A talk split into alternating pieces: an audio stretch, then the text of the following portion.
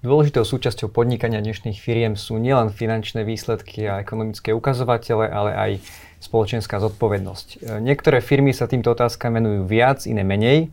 A o tom, prečo by mala byť táto téma dôležitou súčasťou firemnej kultúry a o tom, ako k týmto otázkam pristupuje spoločnosť Lidl, sa budem rozprávať s hovorcom, pánom Tomášom Bezákom. Dobrý deň, prajem. Dobrý deň.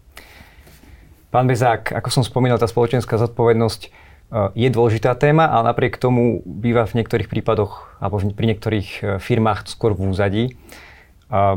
Každú firmu teda, alebo väčšinu firiem zaujímajú hlavne finančné ukazovatele. Ako sa dajú tieto dve oblasti sklbiť? V prvom rade si myslím, že tento pohľad, kedy ide o dve odlišné veci, e, je tak trošku tradičný. Taký ten e, z obdobia, kedy sa spoločenská zodpovednosť ako téma, aj keď ja radšej používam už skôr termín trvalá udržateľnosť začala vôbec v našom prostredí presadzovať a bralo sa to ako nejaký doplnok, ako nejaký nový atribút, prípadne nejaký uh, imidžový uh, bod, ktorým sa dá zlepšiť reputácia firmy a ak sa na spoločenskú zodpovednosť pozeráme stále touto optikou, môže sa to javiť ako dve odlišné veci. Uh, teda na jednej strane ekonomický zisk a nejaký ten core business firmy a na druhej strane práve tá starostlivosť o mm, veci, ktoré presahujú to samotné podnikanie, možno ale iba na prvý pohľad. Na druhej strane, pokiaľ um, sa firma pozrie do svojho vnútra, do svojho brand purpose, a ja, ja verím, že každá uh, firma, ktorá to naozaj myslí vážne a pozera sa do budúcnosti, má zadefinované svoje také základné základné hodnoty, kam sa chce dostať, kam sa chce posunúť, tak tam tie aspekty udržateľnosti nájde. Samozrejme, môže sa to líšiť. Asi iná situácia je v malej a strednej firme ako vo veľkej nadnárodnej korporácii. Na druhej strane, tá trvalá udržateľnosť je niečo, čo nám pomáha akoby sanovať ten biznis, ošetriť ho aj smerom do budúcna. A ako som už povedal, pokiaľ si to um, ten management firmy zhodnotí a prirovná k uh, brand purpose, určite tam tie aspekty nájde. Jeden príklad za nás, my sme diskont, a k diskontu patrí aj vysoký dôraz na efektivitu, zvážovanie rôznych možností v štýle takého slovenského porekadla dvakrát meraj a raz reš. A presne o tom je aj trvalá udržateľnosť a spoločenská zodpovednosť. Je to o tom, že už teraz myslíme na na budúcnosť, na následky našich činov a ako som povedal, pokiaľ máme e, firmu, ktorá je nastavená nielen na súčasnosť, ale aj na budúcnosť, na rast, na udržateľnosť tohto rastu, tak sa jednoducho musí zaujímať o to, v akom prostredí bude podnikať a ako bude vyrábať svoje, e, svoje výrobky. A možno ešte jeden aspekt, ktorý súvisí s tou e, profitabilitou a udržateľnosťou je ten, že veľakrát počúvame, že trvalá udržateľnosť je drahá, ona sa tak môže uh, zdať. Na druhej strane um, asi je na mieste položiť si otázku, či tie ušetrené investície v súčasnosti sa nevrátia v budúcnosti v oveľa väčšej miere, či to vlastne nie je nutnosť mm. sa týmto témam venovať. Ste to možno aj naznačili, ale keby ste sa tak pokúsili zhrnúť, že prečo je pre firmy vôbec dôležité, aby sa tejto otázke, či už teda to nazveme spoločenskou zodpovednosťou alebo aj trvalou udržateľnosťou, aby sa týmto otázkam venovali, aby tie aktivity v tom svojom portfóliu e, vzhľadom na tieto témy alebo v prospech týchto tém mali zahrnuté? Tých odpovedí by bolo mnoho, asi e, tá relácia nemá toľko času, aby sme ich e, všetky vyčerpali, ale Stačí sa na to pozrieť možno len takým tým sedleckým rozumom. V zásade, čo odlišuje rôzne firmy, ktoré ponúkajú viac menej rovnaké, rovnaké výrobky. Často je to odpovedou nejaká pridaná hodnota. A tá pridaná hodnota môže spočívať v mnohom. Či je to design, či je to um, nejaký väčší dôraz na kvalitu, pôvod, uh, sortimentu a tak ďalej a tak ďalej. A už tu práve hľadáme a nachádzame tie elementy tej trvalej udržateľnosti. Samozrejme, mnohokrát si zákazníci uh, samozrejme v rozvinutejších krajinách kladú otázky, prečo by som práve mal konkrétny výrobok, službu kúpiť v tomto konkrétnom obchode u tohto obchodníka a tam môžu práve nastať e, odpovede, pretože tento obchodník niečo zo svojho úspechu vracia spoločnosti, lebo podporuje um, trvalú udržateľnosť, lebo sa zaujíma o recykláciu, lebo je zodpovedným zamestnávateľom. Takže to by bol jeden ten aspekt. Druhý aspekt, e, ja som presvedčený o tom, že trvalá udržateľnosť nie je len altruistická vec, ale je to samozrejme aj niečo, čo nás pripravuje na tú budúcnosť. Príklad, plasty, ako relatívne nový, nový fenomén, ktorý tu s nami je možno 150 rokov, ale všetci asi tak tušíme, že musíme sa už teraz pozerať na to, ako ho nahradiť alebo ako s ním pracovať e, udržateľnejšie. Prípadne nedávno som počul, že sa nám míňa aj surovina, ktorá slúži na výrobu klasického skla. A sklo je tiež dôležitou súčasťou nášho života. My sa jednoducho musíme pozerať na nové materiály, na nové technologické postupy, tak, aby sme vedeli v stále zvyšujúcom sa počte na tejto planete existovať ďalej. No niektoré tie firmy, teda aspoň ja mám ten pocit, možno, že aj, aj bežný človek, ktorý to len tak pozoruje, má pocit, že niektoré tie firmy sa, alebo o tých témach len rozprávajú, alebo teda skrátka, že o nich len hovoria a v skutočnosti ako keby uh, nebolo preukázateľné, že preto aj niečo robia. Uh, kedy je nastolenie týchto tém um, skutočne zmysluplné, alebo akým spôsobom sa stáva naozaj zmysluplným toto nastolenie týchto tém? Že keď sa o nich nielen rozpráva, ale čo, akým spôsobom ich treba vlastne pretaviť do tej, do tej praxe? Dobrý čas je asi vždy. Uh, na druhej strane si myslím, že my tu na Slovensku sme na seba často veľmi prísni.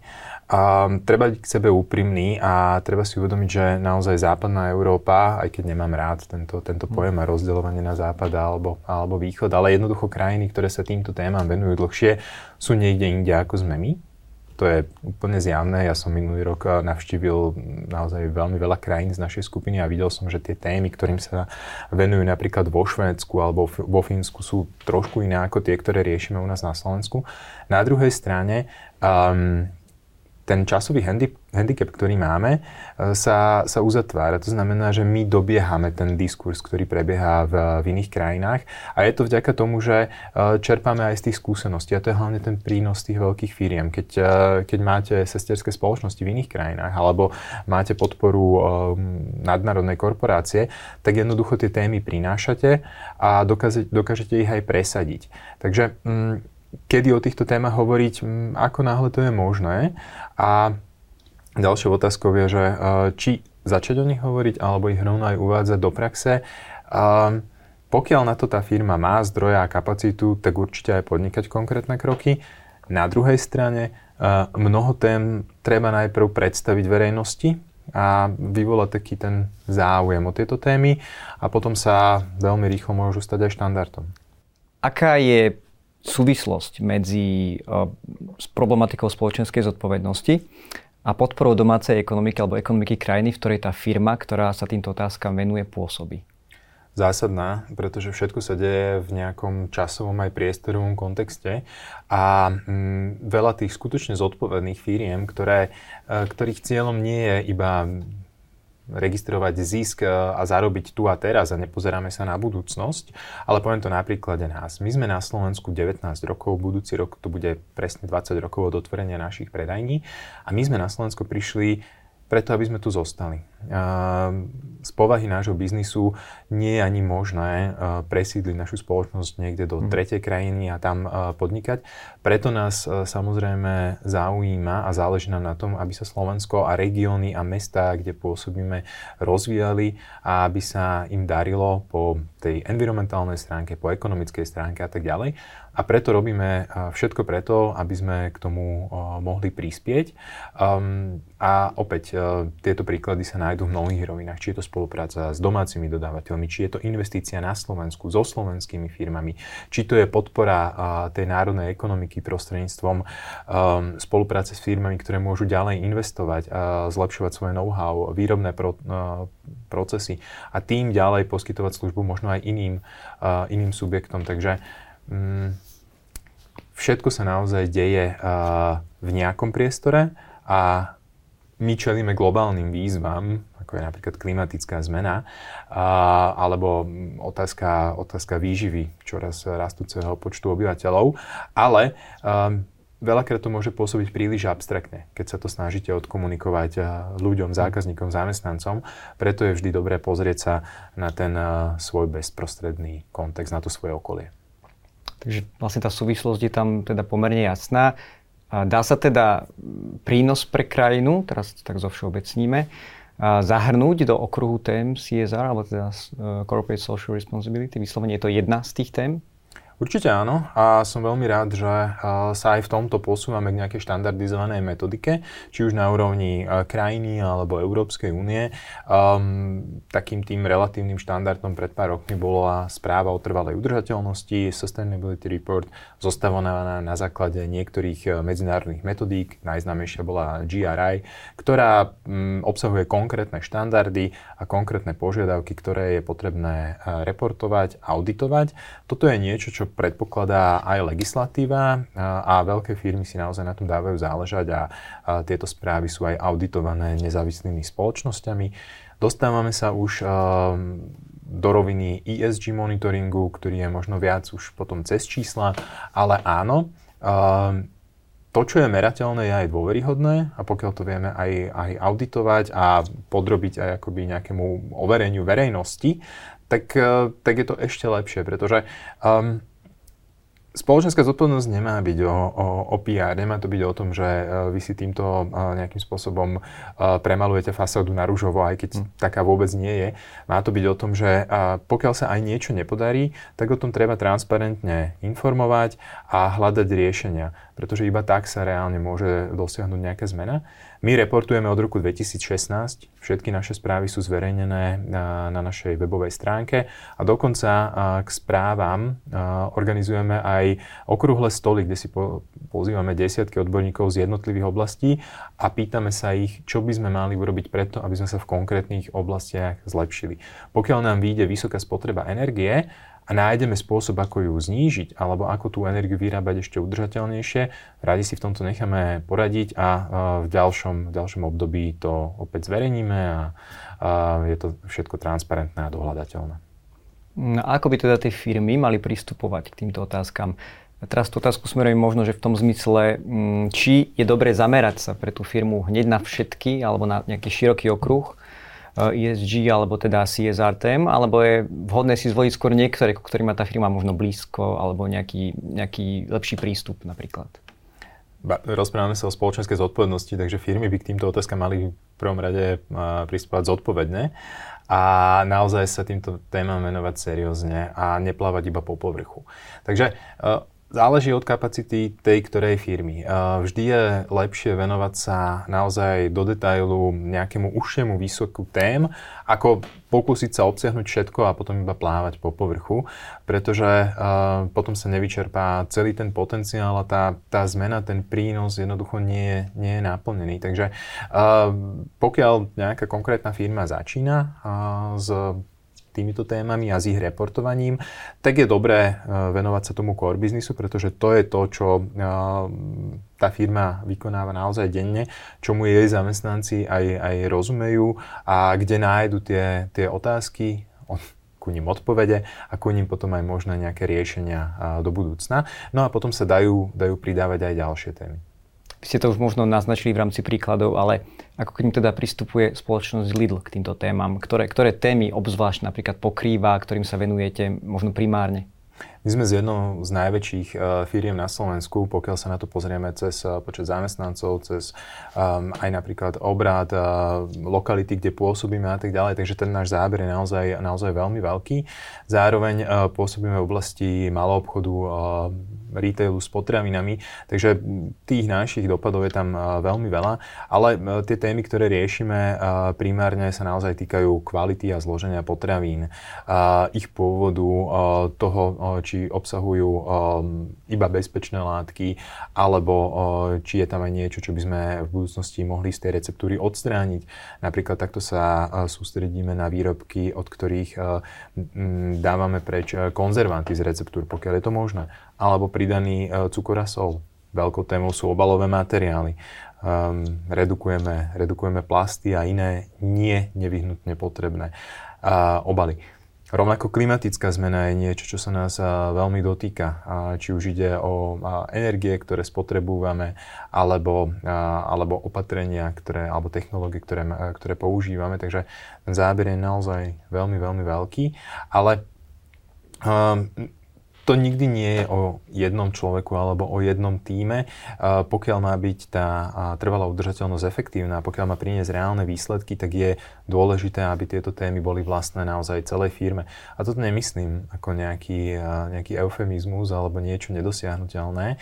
Ja som naozaj presvedčený a naša skúsenosť to ukazuje, že pokiaľ aj interne sú tieto témy dobre podchytené, tak dá sa dosiahnuť taký ten spillover efekt, také tie kruhy na vode, kde téma sa začne riešiť najprv v centre a potom sa rozširuje ďalej, ďalej, ďalej a zrazu ruku k spoločnému dielu pridáva čoraz viac ľudí. V našom prípade naozaj môžem povedať, že trvalá udržateľnosť je naprieč celou firmou. No a okrem tých možno primárnych oblastí, na ktoré sa zameriavate, teda na ktoré sa obzvlášť koncentrujete, plánujete pridať v budúcnosti možno nejaké ďalšie, ktoré boli možno na okraji, alebo možno, že ste sa im tak príliš nevenovali, ale budú patriť k tomu jadru tej, tej vašej CSR agendy alebo ESG agendy? Určite áno. Niektoré z tých tém momentálne ani nepoznáme a uvidíme, čo prinesie budúcnosť. Veď um, Urobme si taký malý exkurs do minulosti. Pred desiatimi rokmi ani téma plastov nebolo veľkou témou na Slovensku.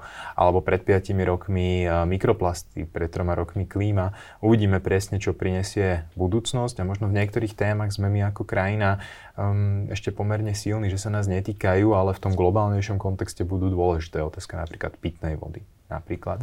Alebo um, oblasti, kde by sme tú udržateľnosť možno pôvodne ani nehľadali, ale napríklad vo finančníctve. Čoraz viac sa rozpráva o zelených úveroch um, ktoré sú tiež nejakým spôsobom naviazané na um, CSR scorecard danej firmy. Takže uh, tie témy určite budú prichádzať a je dôležité sa im aj venovať a sledovať ich. No a možno aj na základe skúseností z vašej spoločnosti, ale možno aj taký váš všeobecný pohľad na túto vec. Mala by mať firma špecializovaný tým ľudí, ktorí sa venujú tejto problematike, alebo to môže byť súčasť agendy nejakých pracovníkov, ktorí majú možno, že to je ten core svojej činnosti niekde inde? Záleží od toho, aká veľká je tá firma a či si to môže dovoliť. Uh, poviem príklad za nás. U nás máme dokonca až dva CSR týmy ľudí, ktorí sa tomu venujú ako hlavná pracovná činnosť. Jeden tým je u nás v rámci úseku komunikácie a to je oddelenie spoločenskej zodpovednosti, ktoré rieši filantropiu a je takou podpornou organizáciou, podporným dážnikom pre firmu ako takú v týchto otázkach. Ďalej máme tým trvalej udržateľnosti v rámci nákupu ktorý sa venuje sortimentu, jeho zloženiu, produktovým testom a tak ďalej. Ale čo je dôležité, máme ľudí, ktorí, ktorí riešia otázky spoločenskej zodpovednosti naprieč všetkými úsekmi a oddeleniami. Či už by som spomenul výstavbu, technický nákup, ale dokonca aj marketing, ľudské zdroje a tak ďalej to budú ľudia, ktorí to nemajú ako svoju hlavnú pracovnú činnosť, ale uh, majú tieto otázky v rámci svojej dennej agendy, aj keď o tom možno v minulosti nevedeli. A to je tiež dôležitá úloha práve toho interného podchytenia tej témy a to je možno niečo, čo som spomínal aj na začiatku. Pokiaľ sa táto téma dobre odkomunikuje a pokiaľ sa či už firma alebo jednotlivé týmy pozrú na svoje činnosti, tak tam tie aspekty um, spoločenskej zodpovednosti a trvalej udržateľnosti určite nájdu, pretože to sú otázky, ktoré sú spojené s tou efektivitou, s racionalizáciou, s hľadaním nejakých tých uh, lepších možností, s optimalizáciou. To všetko uh, spolu súvisí a prispieva k trvalej udržateľnosti. Toľko Tomáš Bezák o téme CSR. Ďakujem pán Bezák za rozhovor a teším sa na budúce. Ďakujem za pozvanie a prajem príjemný deň. Podobne ďakujem.